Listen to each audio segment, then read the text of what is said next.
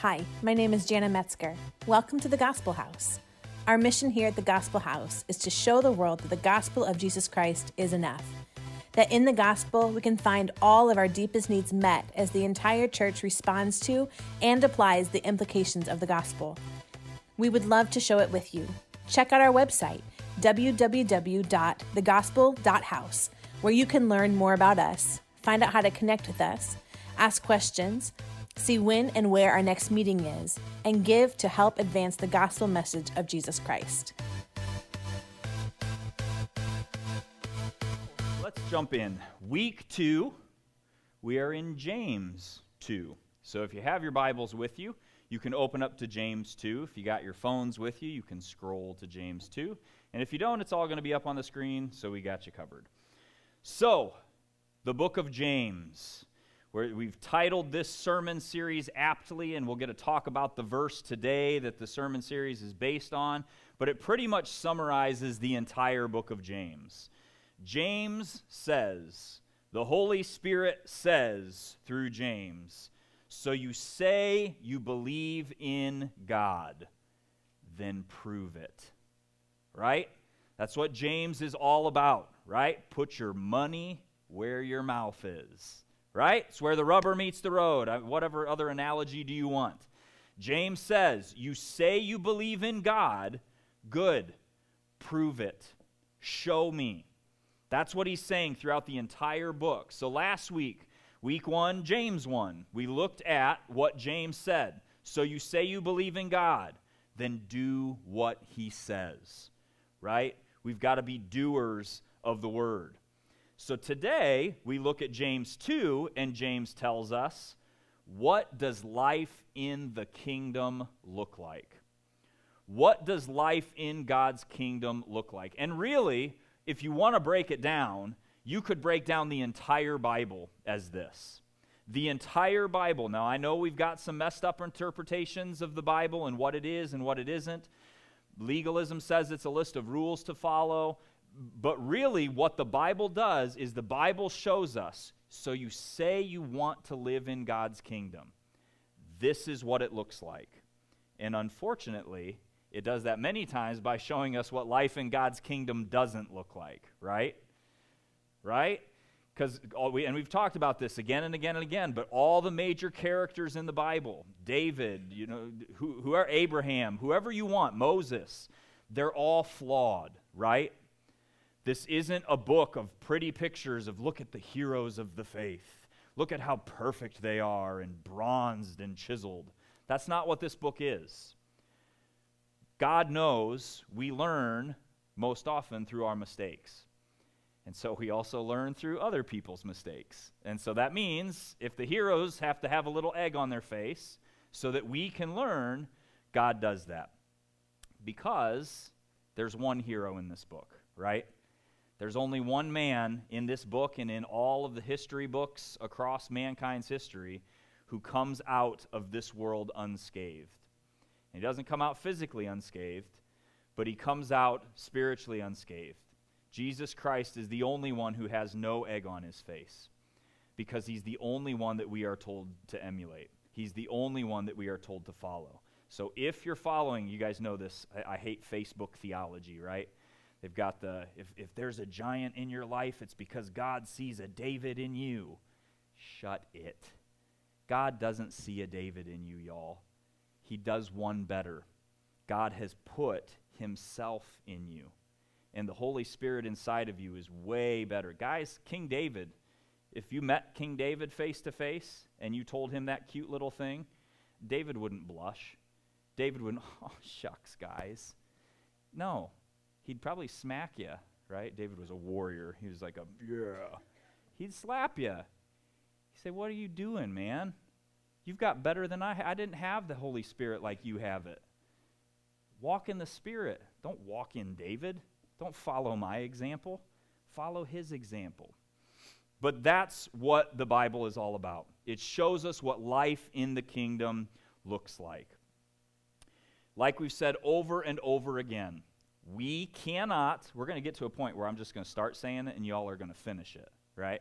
We cannot live in God's kingdom man's way. right? Right? If we drive anything home, maybe this is, you know, how everybody has their like word for 2023, like this is our word. Maybe this is our sentence as a church for 2023. We cannot live in God's kingdom man's way. And I think that's one of the things that I find so irksome to me about the way the church in the West is trying to do church is that we are trying to do church man's way. And so we do these business models and all that stuff. That's, that's I've, no beefs about it. I don't like that kind of culture. But if we're going to be about God's kingdom, we've got to do it God's way, right? Which means it, it doesn't mean that we can't learn anything from, from those business models and stuff, but it means we can't follow those things. Because when God advances his kingdom, he's going to do it his way. So, how do we advance God's kingdom? Right? What does that look like? And thankfully, for us, James shows us. And he shows us in three ways to start this off. We see clearly in our lives whether or not we are living in God's kingdom through these three things in the book of James. There's more than just these three, but these are the three things James covers today. Favoritism, that's number one. Seems a little strange that that's what James leads off with, but we'll get there. And then mercy, and then faith. Those are the three things that James is going to talk about in just chapter 2 that show us are you living in God's kingdom or are you living in man's kingdom? Because here's the thing we all say we're living in God's kingdom, right? Every one of you is a, you know, Christian, you got your gold star and, you know, your Jesus bucks, I don't know. But, you know, right? You're a Christian. Yeah, we're living for God's kingdom.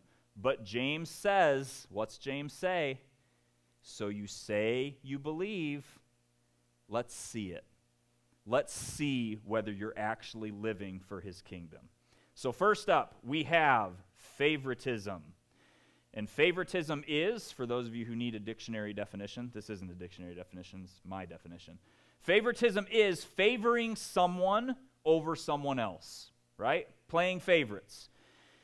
At its root, and I want you to remember this because this is going to be a theme that we're going to see in all of these things. At its root, favoritism, when you show favoritism, it shows a complete lack of understanding of the gospel of Jesus Christ.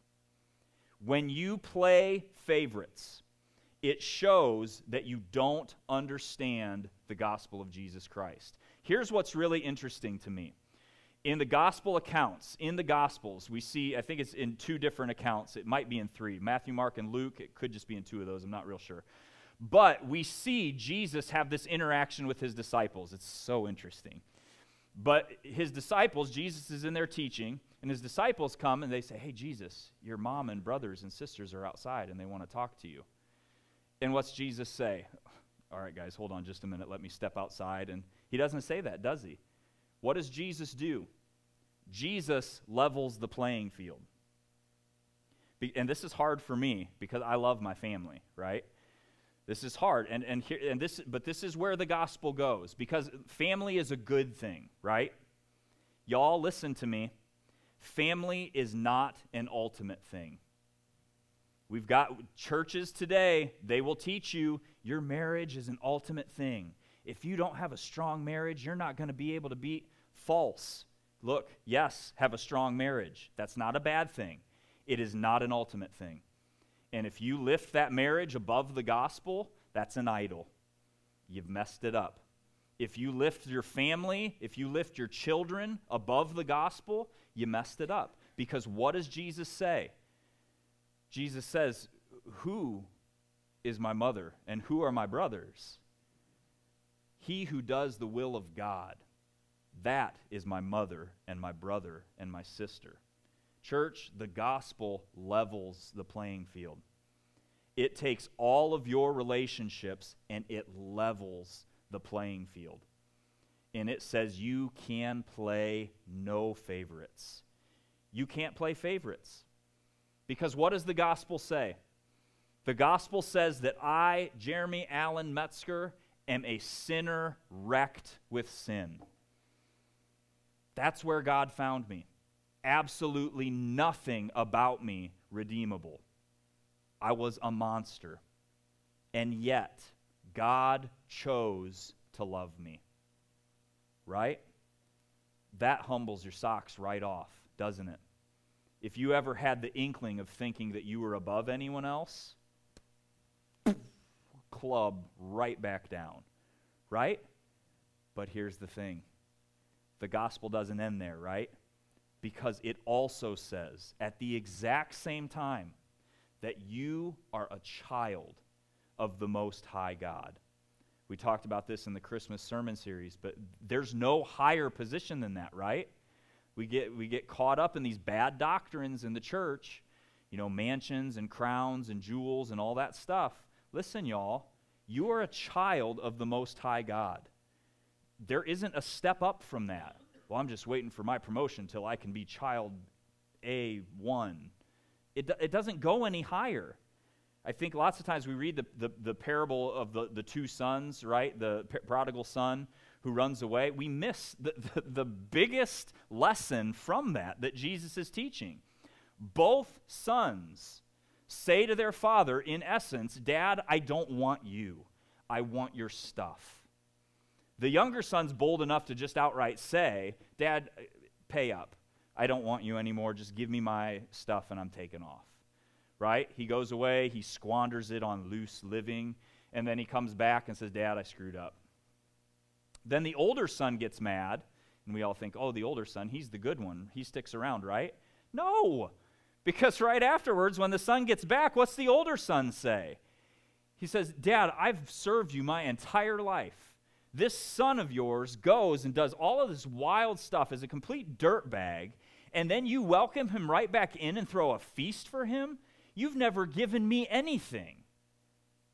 Both sons. You see it? Both sons. Dad, you never give me anything. And we're so quick because we don't want to be wrong, right? Well, that's not me. I, I don't have that problem. I'm not worried about the fattened calf at all. How many times do we approach God like that? Right? God, what have you ever done for me? And when you say it like that, Pastor, getting a little warm in here. But, right? We approach God that way, and that's bad doctrine. That's bad theology. That's bad religion. Because what's the gospel say at its core? We approach God for God. And what's God's answer to the prodigal sons? Both of them. He says to the oldest son, you have always had me, and everything I have is yours. Right? You have always had me. You are a child of the Most High God. There isn't a higher position. So the gospel does the incredible thing of lifting you up because you are a child of the Most High God. There's no higher that you can go but also humbling you because of where we came from, right? And we live in this strange in between space of being equally sinner, equally justified. Martin Luther's simul et justus, or simul peccator et justus. That's what Martin Luther's thing was. It was in Latin, but it means you're simultaneously a sinner and just at the exact same time and, and that there's, there's that war, but, but that humbles us so that we cannot play favorites. Do you see it? Because you cannot look down on somebody when you know where God has pulled you out from. But at the same time, nobody can look down on you because you know who you are and whose you are, right?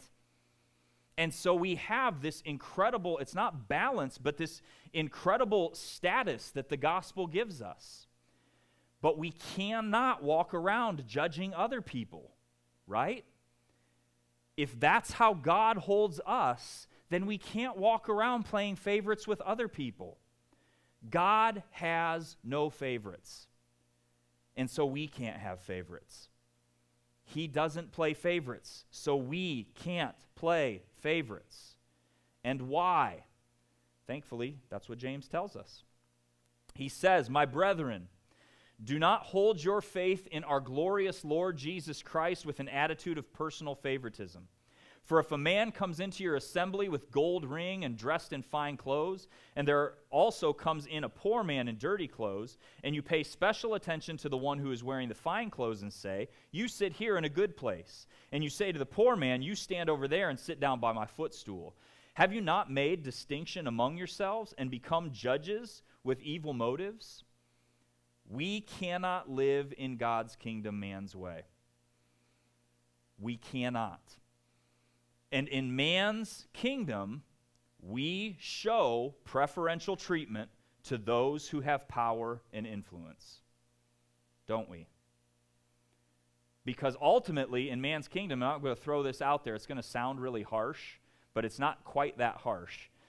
We use people, don't we?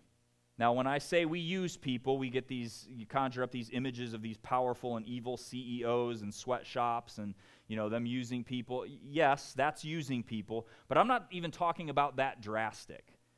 I'm talking about when you look at your circle of friends, if you're doing it man's way, almost all of those friendships started as a way for you to use or to jockey for some type of position it's very rare that we have friendships that are bonded that don't uh, aren't give and take relationships, right? Where they're they're giving you something and as long as they're giving you something, yeah, I'm around for the relationship, but then when they stop giving it to you, well, I'm out. Right? Because in man's kingdom, we use people, and it's not, it's not always a bad thing, right? You know, if I know Joe and he works at Pizza Hut, yeah, man, I'm going to use Joe's discount so I can get some cheaper pizza, right? Joe doesn't mind because I work at the gospel house and I give him free communion. I don't really have anything I can pay back Joe with, but but it's not necessarily a bad thing. It's not always evil. You know, I'm not talking about these awful evil situations, but when we look at man's relationship, these relationships are constantly jockeying. And so when you look at the people that you're with, when you look at your friend groups, are you friends with them? And, and look, if you've been friends with them for a long time, it's possible that you've really developed deep friendships with these people. But when it started, did it start out of a level of personal favoritism? Or did it start out of gospel centered relationship, with gospel centered motives? More often than not, manly relationship, I don't mean manly, I mean like fleshly relationships, start with that air of personal favoritism. This, these people give me status. These people look the way I want to look. These people have the things I want to have. These people share the same values. And, and those aren't necessarily bad things. But when we let those things cloud our judgment in how we treat people, when we start showing favoritism. That's not how God does it. And as we move forward in the gospel, now that we are in Christ, we cannot form relationships that way anymore. Our relationships must be formed centered on the gospel, based on the gospel, driven by the Holy Spirit. We talked about this last week, but James doubles down on it in the next part. Talked about how God has this upside down kingdom and James dives into it again, says, Listen, my beloved brethren, did not God choose the poor of this world to be rich in faith and heirs of the kingdom which he promised to those who love him? But you have dishonored the poor man. Is it not the rich who oppress you and personally drag you into court? Do they not blaspheme the fair name by which you have been called?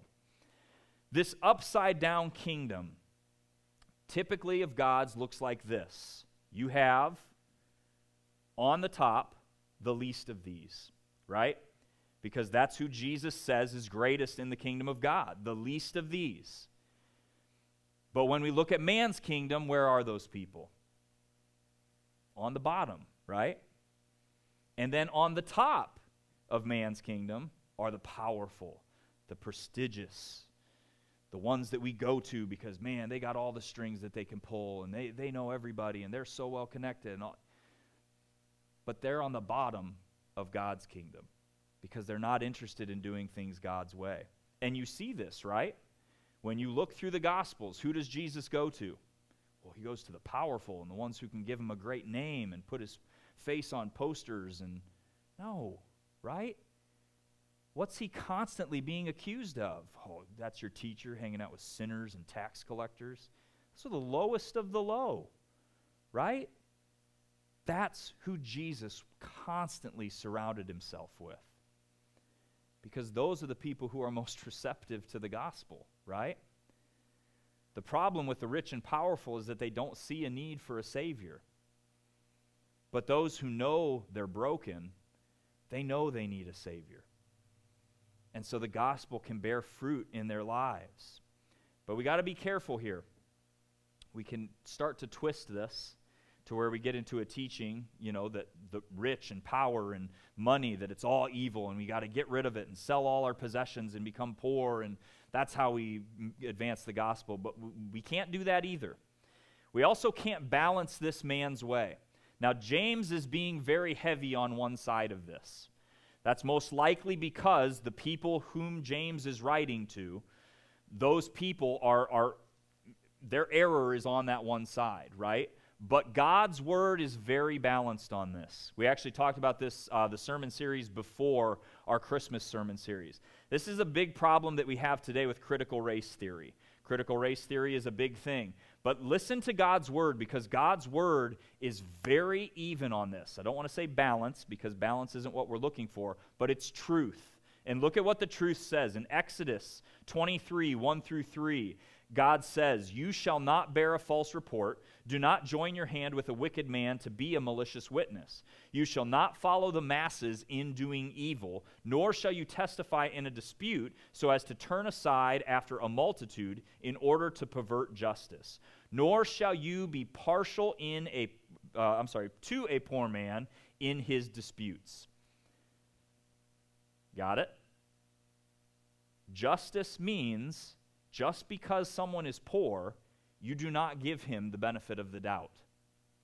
Just because someone is not in a position of power does not mean he's telling the truth. That's our problem with critical race theory. Critical race theory, listen, it's looking to do a good thing. Critical race theory wants to do the right thing, it wants to level the playing field. It does it horribly because it levels the playing field by pulling down the powerful and the strong and the rich and the, the, influential. It pulls them down by any means necessary. And if it takes injustice to, pour them de- to pull them down, then, then injustice it is. But doggone it, we're going to level the playing field. That's not the gospel. God also says this in Leviticus 19:15. He says, "You shall do no injustice in judgment. You shall not be partial to the poor." Nor defer to the great, but you are to judge your neighbor fairly. Do you see that? What does it mean? We are to love, we are to judge our neighbor fairly. Right? Sometimes we try to balance these scales man's way. And when we do, when we balance God's scales man's way, it is always a disaster. And when you look around at the chaos being caused right now by trying to balance injustice by adding more injustice to it, it's a disaster. Right? It's not going well. So, how do we do it? And the answer is we don't add balance, we add the gospel. The Bible is never about balance, it's always about the truth. And God's truth is found in the gospel. So, what does the gospel say, especially in regards to favoritism? James tells us If, however, you are fulfilling the royal law according to the scriptures, you shall love your neighbor as yourself. You are doing well. But if you show partiality, you are committing sin and are convicted by the law as transgressors. Isn't that peculiar? There are false doctrines out there that want us to make a distinction between Old and New Testament. There is a distinction between Old and New Testament. That's not a bad thing. But I have heard very, very prominent pastors of very, very large churches who write books and have podcasts say, Christian, you need to move on from the Old Testament. Run. If your pastor is saying that, run. Because Christian, Jesus didn't move on from the Old Testament. And if you proclaim to follow him, then you better pay attention to what's going on in the Old Testament. Because this is the Old Testament. And it is the gospel. The gospel is in the Old Testament, right? One of the most powerful things you can do. This is one of the most powerful things I ever did. I went through my Bible, I took a red pen, and I went through my Bible and I underlined any passage in the entire Bible, Old and New Testament, that had to do with the gospel. Y'all, do you know how much red there is in the Old Testament? Everywhere. I mean, you, you can barely get through a page without something pointing to the gospel of Jesus Christ. All of it points to Jesus. And there is so much power in learning how the Old Testament points us to Jesus. And if you, if you want a study that's going to blow you away, I mean, the spiritual growth I had the year that I did that was unbelievable. I would highly suggest going through, just go buy a cheap red Bic pen and underline every passage in the Old Testament that has to do with Jesus, that points you to Jesus. It's incredible, absolutely incredible. But we cannot move away from the Old Testament.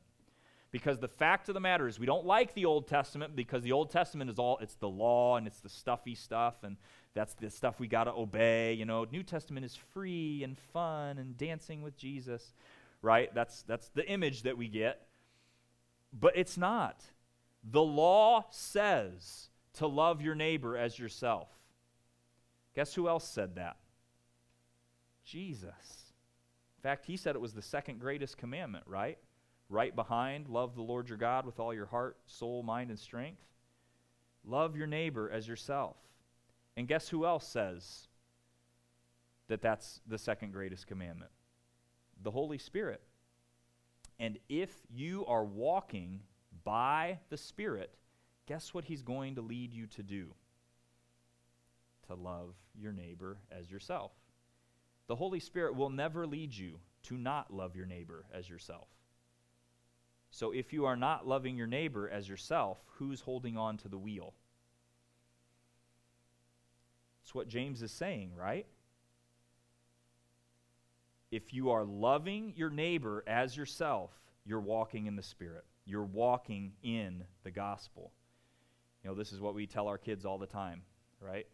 Jubilee smacks Elam while they're playing downstairs. He comes upstairs, and since Elam's bigger than her, she usually slaps him absolutely as hard as she can.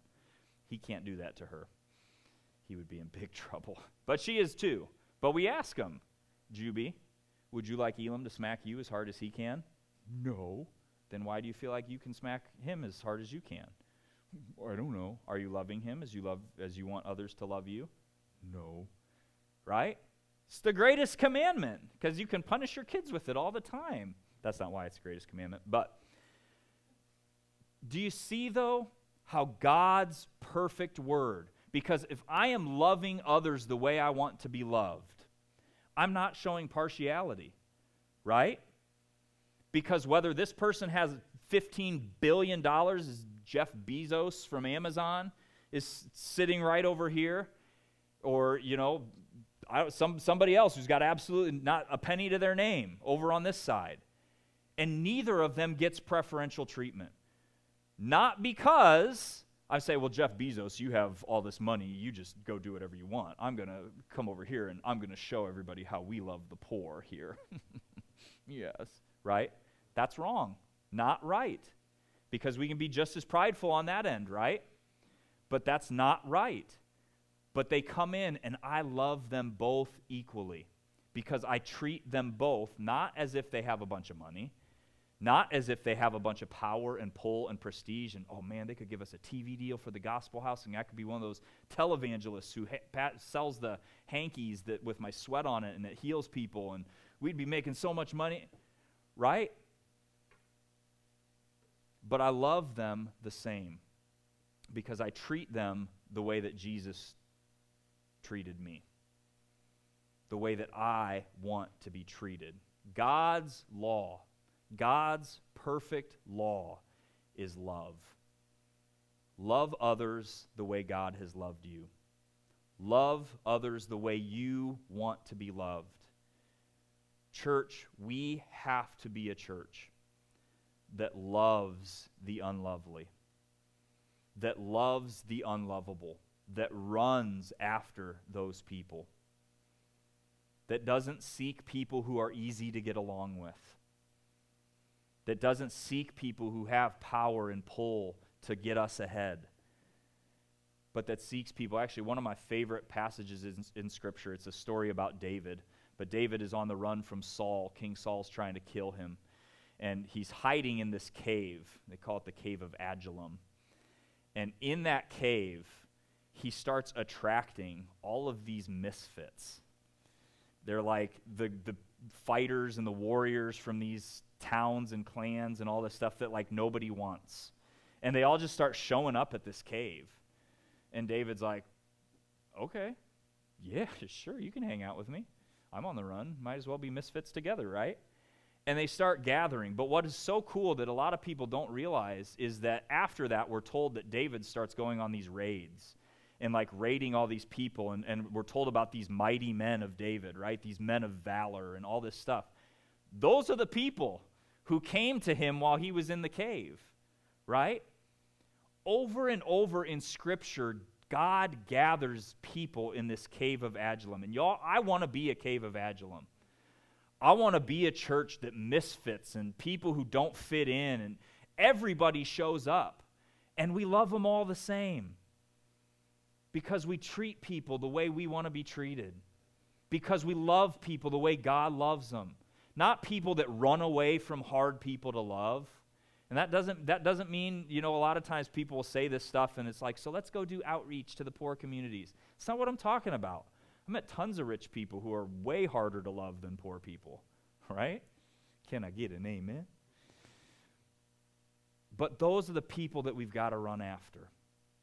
The people who feel like they are so far from God that there is no possible way He could ever forgive, forgive them. That there's no possible way He could ever take them back.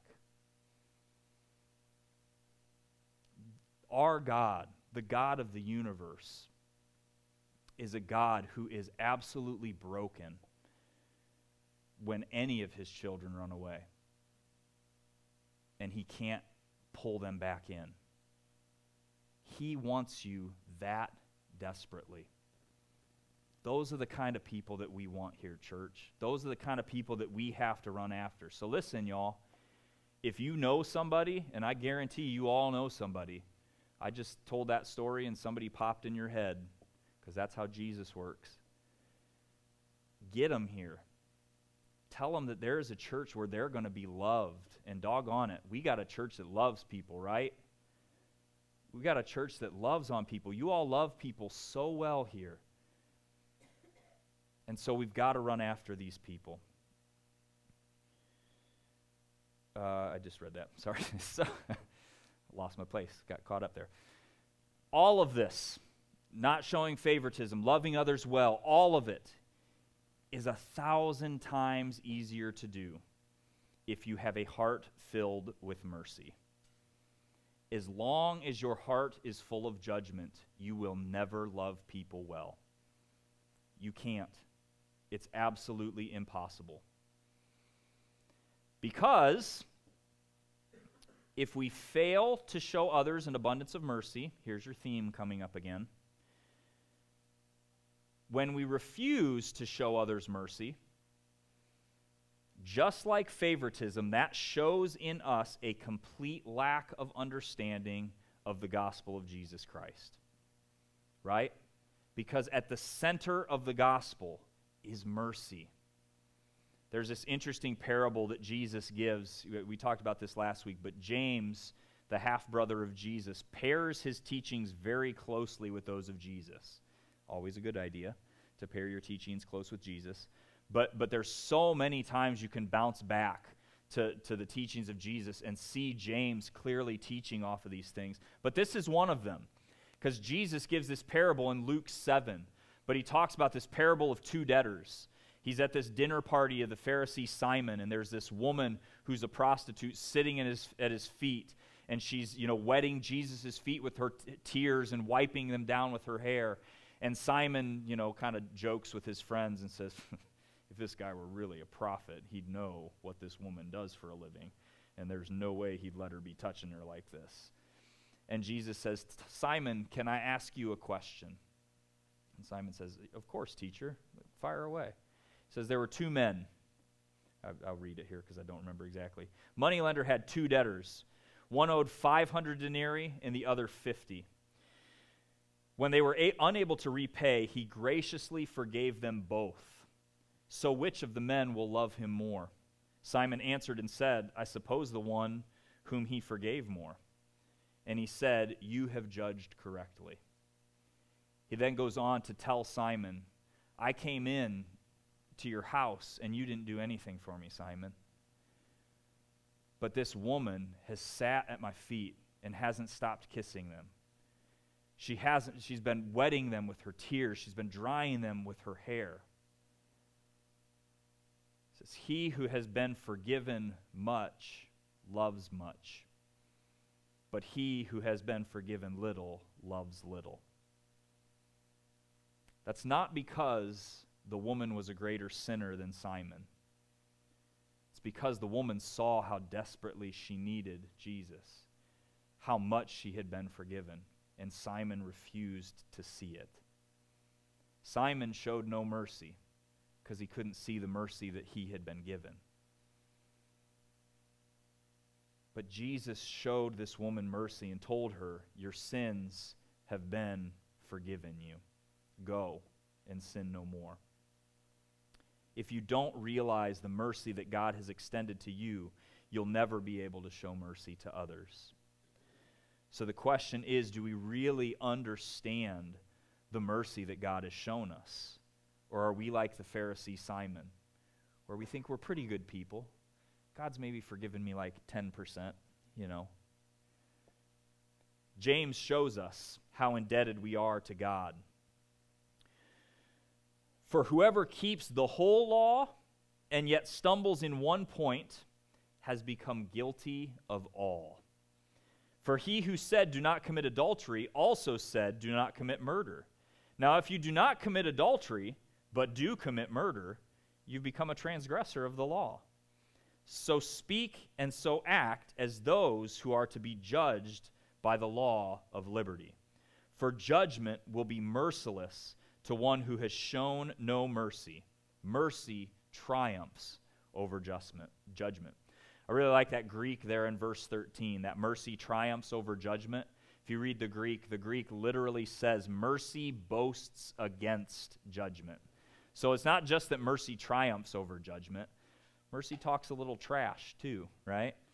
It boasts over judgment. Like that's how confident mercy is over judgment. But look at what James is saying here. This is the same thing that Jesus showed us in his parable on the subject. The law is a tricky thing. You can't just obey part of it, right? The law is an all or nothing deal. That's what James is saying, right? I walk around with my gold star, like, I've never cheated on my wife. Doing good. Well, yeah, Jeremy, but you just killed somebody the other day. Well, yeah, but one out of two ain't bad, right? I mean, there's 10 commandments. I've kept nine of them. 90%'s passing on a test, right? That's how Jesus, it's not how it works, right? If we break it down like legalism, then yeah, that's how it works. Well, I obey most of the laws. I covet some things, you know, but that's that's kind of like a that's barely a commandment. I'm 90%. That's good. Baseball, man, I'd be pff, real good. I can get all the way down to 30 before I get in trouble in baseball. Right? But when we look at it that way, that's what it is. But listen, if the law is what we're saying it is here, if the law is telling you what walking in God's kingdom looks like, then it's not 90%, is it? It's 100 or you're not walking in God's kingdom. There's this really interesting passage. We talked about this in the very beginning uh, last week, but how a lot of people pit James and Galatians against each other, right? They say that Galatians is teaching like this real free grace and you know all this stuff and James is like legalism and they're oh they contradict each other. They don't, not at all actually. And this is one passage that's very interesting that parallels here, but in Galatians 5, most people know Galatians 5 because it talks about the fruit of the spirit, right? What almost everybody in the world misses, maybe not in the world, in the English speaking church misses, because English translations don't show us this. But in Galatians 5, it tells us the fruit of the Spirit, right? Fruit of the Spirit is love, joy, peace, patience, kindness, goodness, faithfulness, gentleness, self control. Against such things there is no law, right? So it tells us that. The problem is, in the Greek, there is a difference for singular f- fruit and plural fruit. We don't have that in English because when we talk about fruit, like if I hand you a fruit basket with a bunch of different fruit in it, it's still just a fruit basket, right? It's just a bunch of fruit, but it's all a bunch of different fruits. The problem is, in Greek, it differentiates. And when Paul talks about the fruit of the Spirit, he uses the singular Greek, which means the problem being we have all these churches that do these sermon series. I get it, it's nice, it breaks up real nicely. You do one of the fruits of the Spirit every week, right? Because it breaks up nicely. So today's fruit of the Spirit is joy. Tomorrow's fruit of the Spirit is patience. The next fruit of the Spirit is, and we go on down the line, right? That's not what Paul's teaching. Paul is teaching the exact same thing that James is teaching here.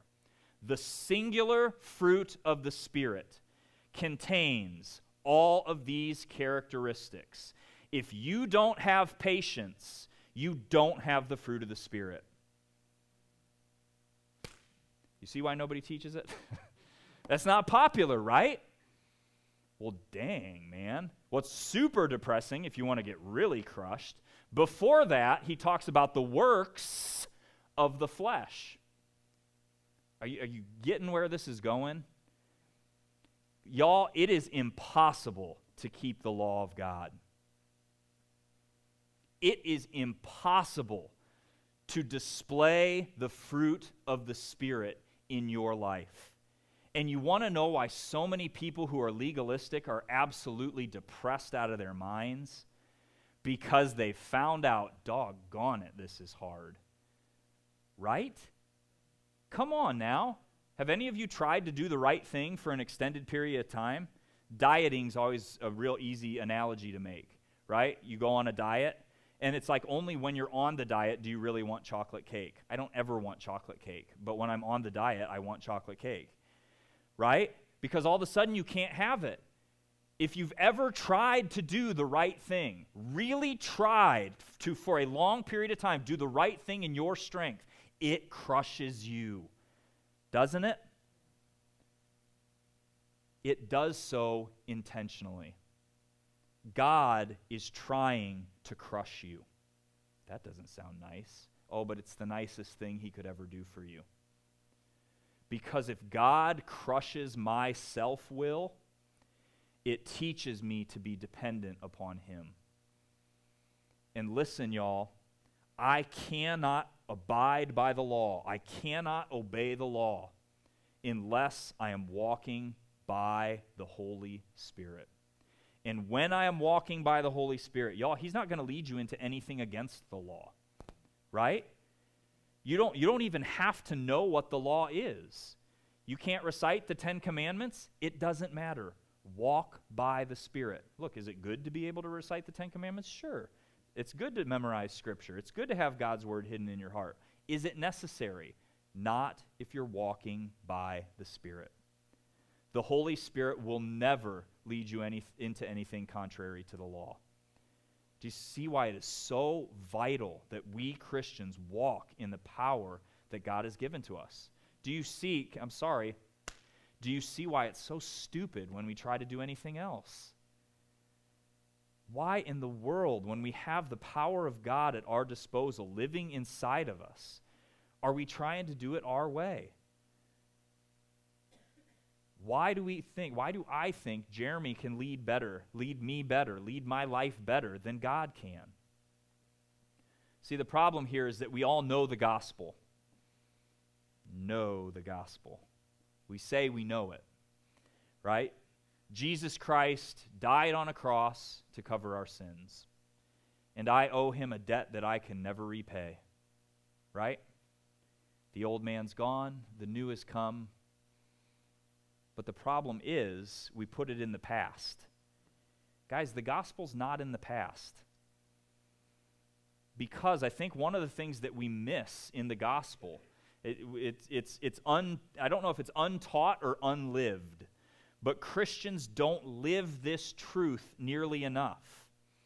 The gospel doesn't end that your sins have been forgiven, that your debt is no more. The gospel ends, it doesn't end, it continues in God has given you the Holy Spirit living inside of you so that you don't go back into debt. Because the problem that we have with Christians today is that we've been forgiven, my debt is erased, except I'm going to go back into debt tomorrow because I really like doing this sin and I'm going to keep doing it because Jesus is going to forgive me. Come on now, right? My debt's forgiven, but I keep going deeper into more debt. And I keep running back to the cross, and my debt's forgiven, but then I go back into debt the next day. And then back. Do you see the back and forth? You wonder why you're exhausted, Christian? Because you keep going back and forth between debt and the cross. Doggone it, I wish God gave me a way that I could stop sinning. Oh, my child, but He has. And this is what is not taught in the church today. Because we act as if sin is inevitable, don't we? We're going to screw it up. We're going to mess up. And so we read this sneaky passage in 1 John, right? 1 John 2 1. It says, If anyone sins, we have an advocate with the Father, Jesus Christ the righteous. If anyone sins, not when. I've taught on this before. We've got to get this in our hearts. Ladies and gentlemen, if you walk by the Holy Spirit, you will not sin. Do you want to stop sinning? You can answer. Yes. Thank you, someone, for being honest. I don't want to sin anymore. Then stop doing it your way. Walk by the Spirit. God has given you the power to live a sin free life. And then, if you sin, He's given us an advocate in Jesus Christ who will forgive us of our sins. But that's an if. Because if I can learn how to pray, this is a Van Robison favorite, not my will. Not my will. It's what Jesus prayed in the Garden of Gethsemane. Van says it's the most powerful prayer in the Bible because it's the prayer that got Jesus on the cross. If I pray, not my will, and I let the Holy Spirit take over, guys, He will not lead you into sin. He is a good shepherd. He keeps you out of all of that trouble. And then you don't have to keep running back and forth. But do you know the other thing? You have been forgiven of a debt that you can never repay. We know that in the gospel. But the only reason you can even maintain a life without going back into debt is because the very power of God is working inside of you how in the world are you going to cast judgment on anyone else? Right? If it's not even your power that's keeping you on the straight and narrow, I can't look at somebody else and be like, oh, struggling with pornography, are you? that's so beneath me. I can't. Because it's not even by my own power that I don't struggle with the same thing. It's the Holy Spirit keeping me on the straight and narrow. Right? And so we are free from judging other people. We are free to extend mercy. We aren't above anyone, right? No partiality, no judgment, just the gospel and mercy. We are not above unbelievers. We are not above those who believe in bad doctrine. We aren't above those who do really goofy stuff in the name of the Holy Spirit. We aren't above those who are legalistic, those who believe in too much cheap grace. We aren't above those who don't walk out what they say they believe. You know, my father-in-law always used to tell me I would I would go to him and I'd complain about like somebody else who was being terrible as a Christian. You know, not judgy or anything, but I'd always be like, "Oh, so and so," you know, complain about him and all this stuff. And he always he always brought me back down to earth. But this is what he would always say to me. I always wanted him to say like, "Yeah, he's terrible. Yeah, you should never talk to him again." He never said that. What he always said was, "Sounds to me like they haven't been discipled." Meaning, Jeremy, stop being a knucklehead and show them the truth. I think a lot of times, me, I get so busy judging people that I don't show them the truth. Right? How many times, church, are we so busy judging the world that we forget to show them the truth? Because what did the Holy Spirit do with us? Did he come in and judge us? And then we said, oh, yeah, yeah, I love being judged. He came in and he showed us the truth, right? He showed us how much God loves us. And in response to that love, we turned to him. In response to that love, we learned to pray, Not my will, but yours be done.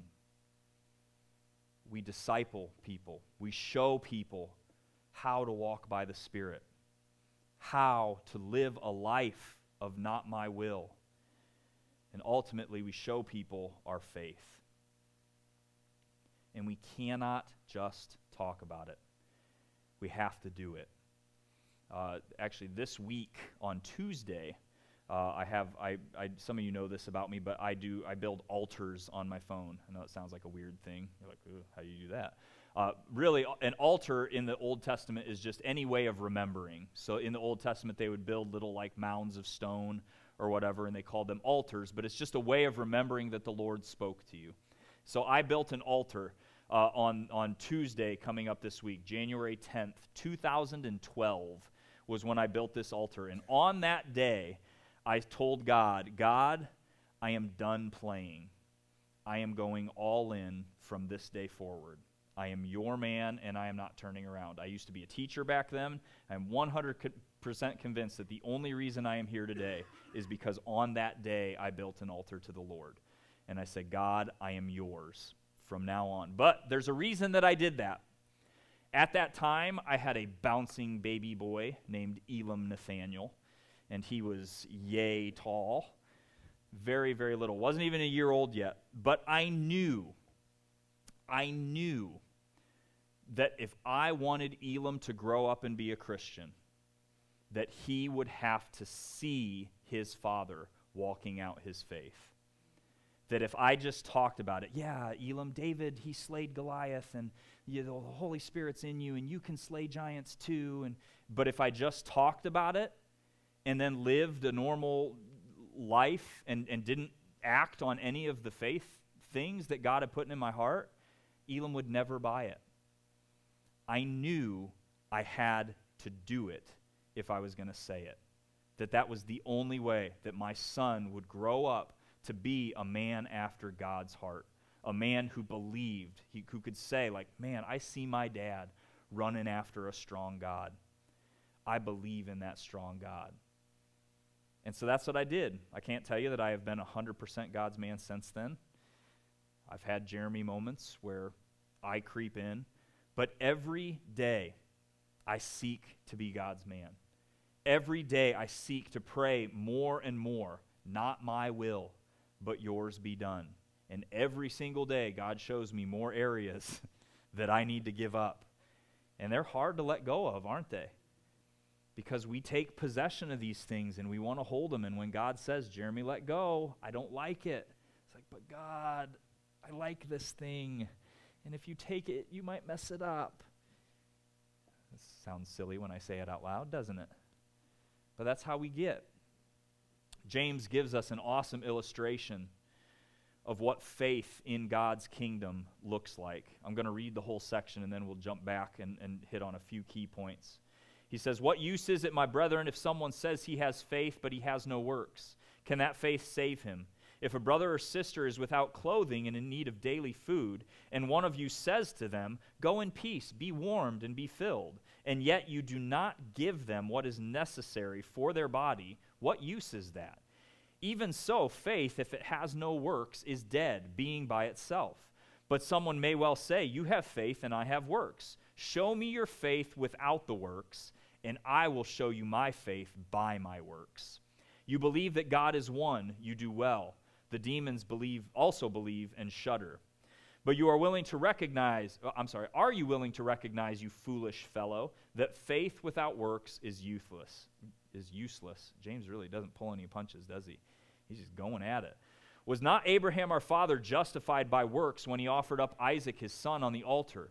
You see that faith was working with his works, and as a result of the works, faith was perfected. And the scripture was being fulfilled, which says, And Abraham believed God, and it was reckoned to him as righteousness. And he was called the friend of God. You see that a man is justified by works and not by faith alone. In the same way, was not Rahab the harlot also justified by works when she received the messengers and sent them out by another way? For just as the body without the spirit is dead, so also faith without works is dead. We cannot just talk about it, we have to do it. We have to be willing to put our money where our mouth is, right? I actually really like uh, this, this passage right here. James is giving such a good illustration of, of what this, this faith looks like, but that, that Hebrew word, or I'm sorry, the Greek word that is used for spirit, uh, it's, it, it means breath, when like the literal translation of it is, is breath. And it, it derives from both the Hebrew and the Greek words for breath. They derive from when God breathes life it gives us this spirit, this, this you know, spiritual being. But when certain Greek attachments are added, then it becomes, can become the Holy Spirit. Then it's God's breath. But when they aren't attached, it's just our breath. But I love that illustration that James gives us here. Because he says, what's he say? He says, the body without breath is dead. Right? Have any of you ever tried to hold your breath for a really, really, really, really, really, really, really long time? If you hold it long enough, your body won't be alive anymore. Right? If you stop breathing, you die. Where there is no breath, there is no life. Works is the breath of faith. That's what James is showing us here. How many of you are sitting out there thinking about your breathing pattern right now? Take a deep breath in breath out. That'd get tedious, right? You don't even think about it. It's such a natural part. It's just, it's a byproduct of what you do, right? That's what works are to faith. If you say you believe, you're not sitting there thinking about breathing it, right? You just do it. So if you're not doing it, then we've got to trace back what's going on here if the works aren't there, then we trace back and say, maybe the faith is broken, right? Because if somebody in here were to stop breathing, we would have to take action pretty quickly, wouldn't we? Because there's something broken. And if it's not fixed, it's going to die. If you say you have faith, but there are no works accompanied with that faith. We've got to trace it back because, at the very least, you have a dying faith if it's not dead already. Works are the breath of faith. James gives us an example earlier. He says, What use is it, my brethren, if someone says he has faith but has no works? Can that faith save him? If a brother or sister is without clothing and in need of daily food, and one of you says to them, Go in peace, be warmed and be filled, and yet you do not give them what is necessary for their body, what use is it? Even so, faith, if it has no works, is dead, being by itself. We'll revisit an old favorite quote of ours here at the Gospel House. A.W. Tozer Prayer will become effective when we stop using it as a substitute for obedience. I've seen it in too many Christian circles where somebody comes up and says, I, I, oh, "Man, I don't have I don't have any money to get through the week. I need gas. I, you know, I can't get to my appointment. I go, oh, sweetie, I'm so sorry. I'll, I'll be praying for you." And then we go out and spend $600 at TJ Maxx on clothes that are going to sit in our closet with the tags on them for three years. We'll end up taking to Goodwill because, oh, they just don't fit anymore. Right? Don't offer to pray for somebody if you have the means to do something and refuse to do it. The fact of the matter is, it's easier to just say, well, I'll pray for you, right? It's easier to go to a worship night. It's easier to go to a prayer rally, to come to church, to whatever it is, than it is to actually do something about it. I, some of you know this story. I think I've told a few of you before, but this, this, I still look back at this and consider this my greatest failure as a Christian. I was out, I just marathon training. I used to run marathons. No more. But I used to run marathons. And I was out marathon training, and I was actually coming home from a, a fairly long run, and I was right by Bowling Green High School. You know, I will never forget it. I, I could, if I was good at drawing, I could draw you a picture of this man's face. I was running and, and far, like far away, like I, I, it had to have been spiritual, like the Holy Spirit giving me the ability, because like he was far away, and I was running, and I could see this man walking towards me, and it looked like somebody just killed his dog. I mean, he was like beyond done, like just absolutely crushed. And God told me so clearly stop and talk to him. And I'll be honest, I didn't want to. And I had, I had good reasons, right? It's like four in the morning, and so he's probably going to be worried I'm going to like jump him.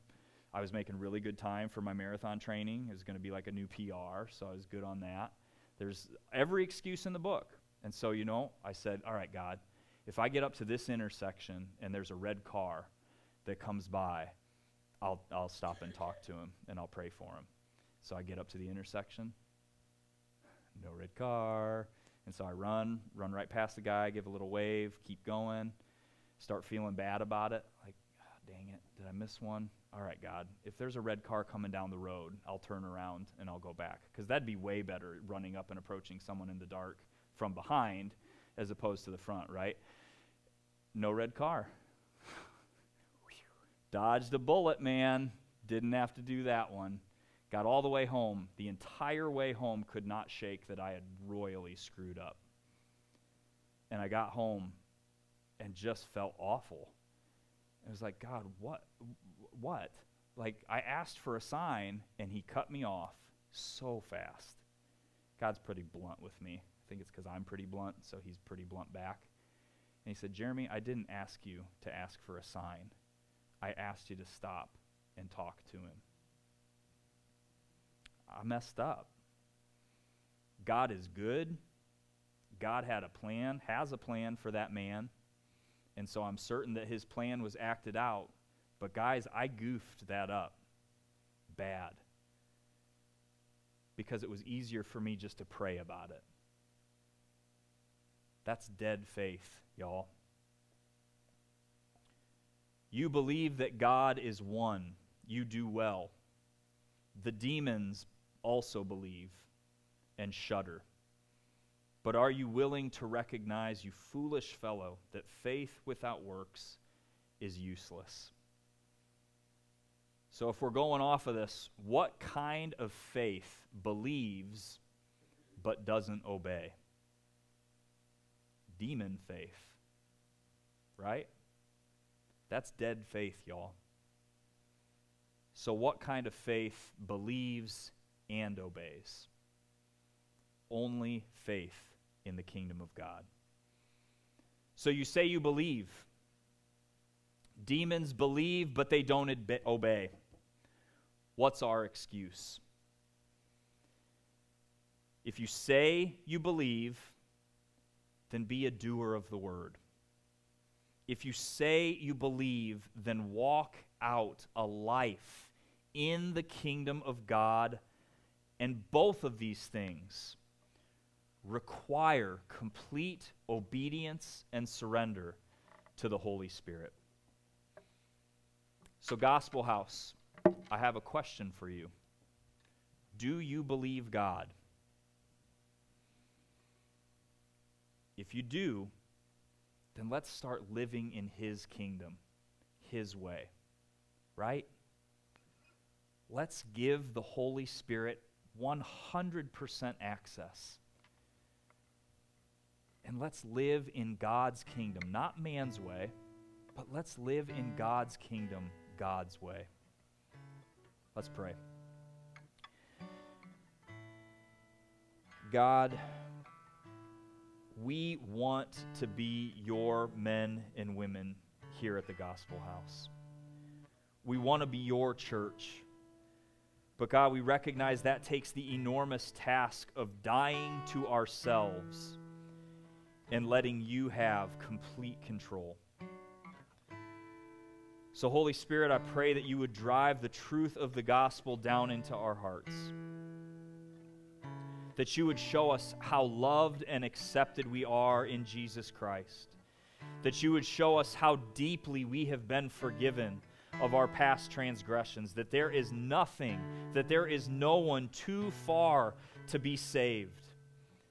That there is no mistake we have made in our past. No amount of running we could ever do to outrun your love.